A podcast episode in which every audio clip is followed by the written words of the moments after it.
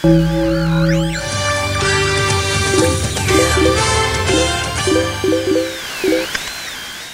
18.05. Das ist der heutige Tag, ein Mittwoch. Das heißt für uns, die Medien-News stehen hier wieder an. Die Störerhaftung, die soll endlich abgeschafft werden. Das ist eines der Themen hier bei uns in den Mediennachrichten. Was das für eine Relevanz für uns hat und was Ihnen das sagen soll, das erfahren Sie hier gleich, wird hier gleich für Sie aufgedröselt. Zudem werden wir uns mal wieder technischen Neuerungen, vielmehr Innovationen zuwenden, wie eine App die Demenzforschung voranbringen soll. Die Frage bekommen Sie hier beantwortet. Zudem stelle ich Ihnen einen Gewinner des alternativen Medienpreises vor. Nun wissen Sie also, was Sie erwartet und damit kann es hier losgehen.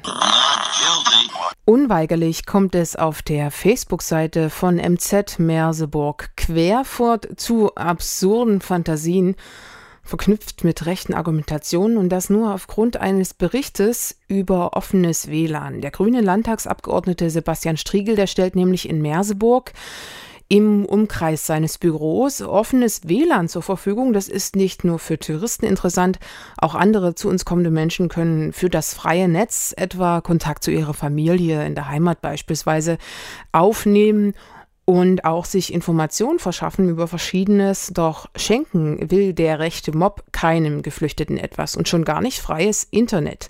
Dabei ist freies Netz eine Möglichkeit, jeden äh, einen offenen Zugang zu bestimmten Informationen zu verschaffen.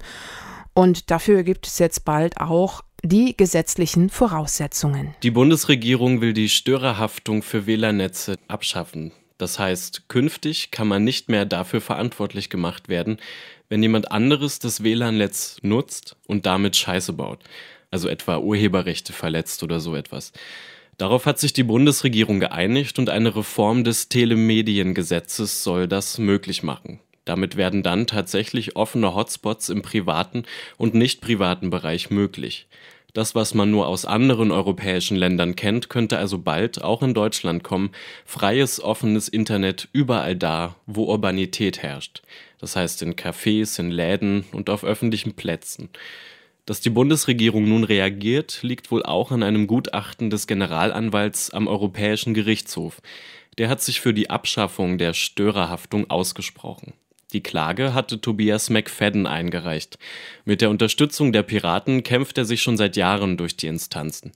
Er hat seinen Kunden in seinen Geschäftsräumen einen offenen Internetzugang bereitgestellt und soll nun für eine Rechtsverletzung haften, die er nicht selbst begangen hat. Zu den Hintergründen hören wir Tobias McFadden höchstpersönlich. Der EuGH, der Europäische Gerichtshof, hat sich heute mit einem Fall befasst, äh, der von mir angestoßen wurde.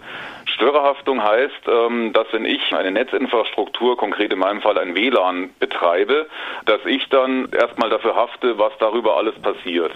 Also zum Beispiel, wenn jemand eine Urheberrechtsverletzung begeht oder sowas, dann landet normalerweise die Abmahnung erstmal bei demjenigen, der das WLAN betreibt und der darf dann versuchen herauszufinden, wer denn letztendlich eigentlich derjenige ist, der für das jeweilige angelastete Vergehen belangbar ist. Ähm, die Geschichte ist, als kleiner Unternehmer, wie in meinem Fall oder auch als Privatperson, äh, fällt man eben unter diese Störerhaftung, äh, während äh, die großen Telekommunikationsunternehmen, die bekannten Provider in Deutschland eben äh, genießen das Provider-Privileg. Die sagen, ja, wir stellen nur ein Netz zur Verfügung, aber wir sind natürlich nicht dafür verantwortlich, was äh, in diesem Netz alles passiert. Und das ist natürlich ein bisschen äh, schwierig nachzuvollziehen, warum da unterschiedliche Gesetze oder Regelungen gelten sollen, äh, je nachdem, ob jemand jetzt ein großes Telekommunikationsunternehmen ist oder eben nur ein, ein kleiner äh, Anbieter. Und äh, deswegen haben wir eben Gegenklage erhoben gegen diese Abmahnung um eben mal äh, zu klären, ja, wo verläuft denn diese Grenze zwischen äh, Störerhaftung und Providerprivileg? Widerspricht sich das Ganze nicht? Ja, wir sind da quasi nicht ganz einverstanden, warum da nur dieses Privileg nur für die Großen gilt, aber nicht für die Kleinen. Die Störerhaftung ist ein deutsches Phänomen. Wenn man in Italien, Griechenland, sonst wo äh, an der Strandbar im Urlaub sitzt, dann hat man dort normalerweise freies WLAN, weil es äh, überhaupt kein Problem ist dort. Nur bei uns gab es offenbar eine starke Lobby aus äh, Abmahnindustrie, Abmahnanwälten, Urheberrechts- oder eher Verwertungsrechteinhabern, die es irgendwie geschafft haben, hier eine, eine Gesetzeslage äh, hinzuschummeln, die absolut äh, fortschrittsfeindlich ist und auch freie Bürgernetze verhindert. Dass das Landgericht München da direkt zum EuGH gegangen ist, ähm, war für uns eine sehr, sehr große Überraschung. Äh, das hatten wir selber gar nicht auf dem Schirm. Ähm, dass jetzt halt nicht nur Störerhaftung und Providerprivileg äh, sich widersprechen in Deutschland, sondern dass die Störerhaftung vor allem europäischem Recht widerspricht, E-Commerce-Richtlinien und was es da nicht alles gibt auf EU-Ebene, das hat das Landgericht gesehen und hat dann gesagt, ja gut, ähm, das ist jetzt nicht nur ein deutsches Problem, da haken sich Europarecht und deutsches Recht. Wir geben gleich mal einen Fragenkatalog an den Europäischen Gerichtshof, was sie dann gemacht haben mit neun, äh, neun Fragen auf 27 Seiten oder sowas äh, und wollen vom Europäischen Gerichtshof mal beantwortet haben, wie sind diese Fragen des Europarechts denn konkret zu beantworten auf diesen Fall, den wir hier haben, bezogen. Ganz klar ist natürlich unser Ziel, unser Wunsch, dass es in Deutschland mit der, der WLAN-Versorgung und mit dem, mit dem Öffnen von Hotspots äh, von genauso einfach wird wie in anderen europäischen Ländern. Die sind uns da weit voraus, weil eben wir hier so eine, so eine einmalige Gesetzeslage haben. Und ganz klar ist meine Hoffnung oder auch die der Piratenpartei, die das Ganze ja finanziell unterstützt und trägt, dieses Verfahren, dass wir in Deutschland die Störerhaftung ähm, abschaffen dass auch die neue Gesetzgebung, die jetzt gerade geplant ist, die für mehr freies WLAN sorgen soll, äh, nochmal grundlegend äh, in die Tonne getreten und überarbeitet wird. Und dass wir es also langfristig schaffen, auch in Deutschland, ähm, ja, in, da wo es Sinn macht, einfach äh, offene, freie WLAN-Hotspots überall anbieten zu können. Und zwar nicht nur die großen Telekommunikationsunternehmen, die da echt ein Monopol haben momentan, sondern dass es eben auch kleinere Anbieter, Cafés, äh, Hotels, Restaurants äh, bis hin zu Privatleuten ihre WLANs öffnen können, ohne das Risiko, dass sie gleich abgemahnt werden. Wie es aussieht, wird Tobias McFadden Erfolg mit seiner Klage gegen die Störerhaftung haben. Die Koalition hat den Gesetzesentwurf zum Telekommunikationsgesetz in die Tonne getreten und überarbeitet, um bei den Worten von Tobias McFadden zu bleiben. Sie will die Störerhaftung nun abschaffen. Das heißt, freie WLAN-Netze für Cafés, Läden und vielleicht nette Privatleute, die gern ihr Netz zur freien Verfügung stellen. Ähnlich funktioniert ja auch Freifunk. Die entsprechenden Änderungsanträge am Gesetz sollen im Parlament beschlossen werden. Das Gesetz könnte bereits ab Herbst in Kraft treten. Für Jubel ist es noch zu früh, schreibt Ingo Dachwitz bei netzpolitik.org zur Ankündigung der Bundesregierung, die WLAN-Störerhaftung abzuschaffen, die die Ausbreitung offener WLAN-Netze in Deutschland wesentlich behinderte. Niemand weiß bisher genau, wie der neue Gesetzestext lauten soll, so Dachwitz. Ärgerlich an der Debatte ist vor allem, dass der konkrete Änderungsvorschlag noch niemandem schriftlich vorliegt, gleichzeitig aber bereits Erfolge gefeiert werden. Wir müssen derweil abwarten, ob die Große Koalition tatsächlich eine bedingungslos Abschaffung der Störerhaftung beschließt oder lediglich den gröbsten Unfug aus einem Gesetz streicht, welches ansonsten die Rechtsunsicherheit für Betreiber offener Netze fortschreibt. Ja, soweit Ingo Dachwitz von netzpolitik.org und auch weitere kritische Stimmen gibt es dazu natürlich auch von weiteren netzpolitik.org Kollegen, wie zum Beispiel Markus Beckedahl, der auch erstmal abwarten will, wie denn der Gesetzestext dann eigentlich im Konkreten lauten soll. Und da wir abwarten müssen, was da der Herbst bringen mag, hier weiter im Programm mit der Demenzforschung.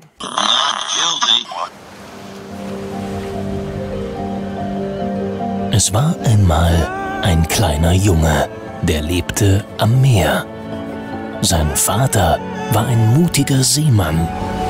Und als der Junge zehn wurde, nahm er ihn mit auf sein erstes großes Abenteuer. Ja, so romantisch beginnt die Geschichte der App Sea Hero Quest in ihrem Trailer. Gemeinsam mit seinem Vater erkundet der kleine Junge die Weiten der Ozeane. Sie begeben sich zusammen auf Reisen durch arktische Ströme und an verwunschenen Küstenstreifen entlang. Sie treffen auf unglaubliche magische Wesen und ihre gemeinsamen Abenteuer scheinen einfach unfassbar. Und sie sind vor allem eins, unvergesslich. Naja, eigentlich. Der Vater wurde alt. Nach und nach verblassten seine Erinnerungen. Ja, und so schnell wendet sich jetzt die Geschichte. Der Vater des Jungen leidet nämlich an Demenz und verliert nach und nach seine Erinnerungen an die wunderbaren Erlebnisse. Und jetzt kommen die ins Spiel, die sich die App runterladen. Deren Aufgabe ist es nämlich jetzt, in die Rolle des Sohnes zu schlüpfen, um die Erinnerungen des Vaters zurückzuholen. So wie der Sohn loszog, um die Erinnerungen seines Vaters zu retten, kannst du jetzt helfen, Erinnerungen für die Zukunft zu erhalten. Moment mal, für die Zukunft? Weltweit sind ungefähr 45 Millionen Menschen von Demenz betroffen. Die App Sea Hero Quest wirbt dafür, die Demenzforschung maßgeblich zu erleichtern. In der Produktbeschreibung heißt es, das zweiminütige Spielen von Sea Hero Quest entspricht fünf Stunden wissenschaftlicher Forschung. Aber wie genau soll das funktionieren? Die App wurde von der Deutschen Telekom in Zusammenarbeit mit Wissenschaftlern des University College London, der Universität von East Anglia, der gemeinnützigen Organisation Alzheimer's Research und dem Spielentwickler Glitchers entwickelt. Im Spiel geht es sehr viel um räumliche Orientierung, denn die Fähigkeit der Orientierung ist oftmals eine der ersten, die Demenzerkrankte verlieren. Während des Spiels müssen sich beispielsweise Landkarten eingeprägt werden, um von einer Insel zur anderen zu kommen. Dabei nimmt der Schwierigkeitsgrad von Level zu Level zu. Alle Entscheidungen, die ein Spieler trifft, werden anonym gespeichert und an die Forschungslabore übermittelt. Bei dem Spiel geht es nicht darum, Demenzerkrankungen zu diagnostizieren oder gar eine solche vorzubeugen, vielmehr soll das Spiel möglichst viele Nutzerdaten sammeln. Diese können dann anschließend Informationen darüber liefern, wie sich verschiedene alte und junge Menschen räumlich orientieren. Die Daten gehören dann der Telekom. Laut dieser werden die Spieldaten nicht mit persönlichen Nutzerdaten verknüpft. Das Ganze letztendlich auswerten dürfen dann Wissenschaftler des University College in London. Spiele Sea Hero Quest. Das weltweit erste mobile Spiel, bei dem du die Wissenschaft bei der Bekämpfung von Demenz unterstützen kannst. Der Trailer des Spiels ist schon mal sehr liebevoll animiert, aber wie ist das Spiel denn so? Ich mache jetzt mal den Selbsttest. Okay, also jetzt hat sich das Spiel hier geöffnet und man sieht eine arktische Landschaft von oben und da steht ein Leuchtturm und da ist ein kleiner Steg mit einem Boot und aus dem Wasser guckt schon ein kleiner Drachen oder so raus, ein Seemonster. Und unten in der Mitte sieht man die Abbildung eines kleinen Buches mit einem Anker drauf und da klicke ich einfach mal drauf.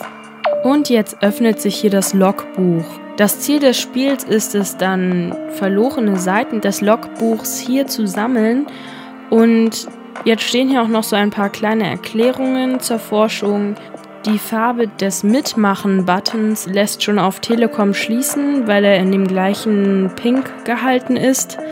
Ansonsten gibt es hier noch die Möglichkeit, sich mehr durchzulesen über die Forschung und die Wissenschaft. Ja, aber jetzt möchte ich mal das erste Level spielen.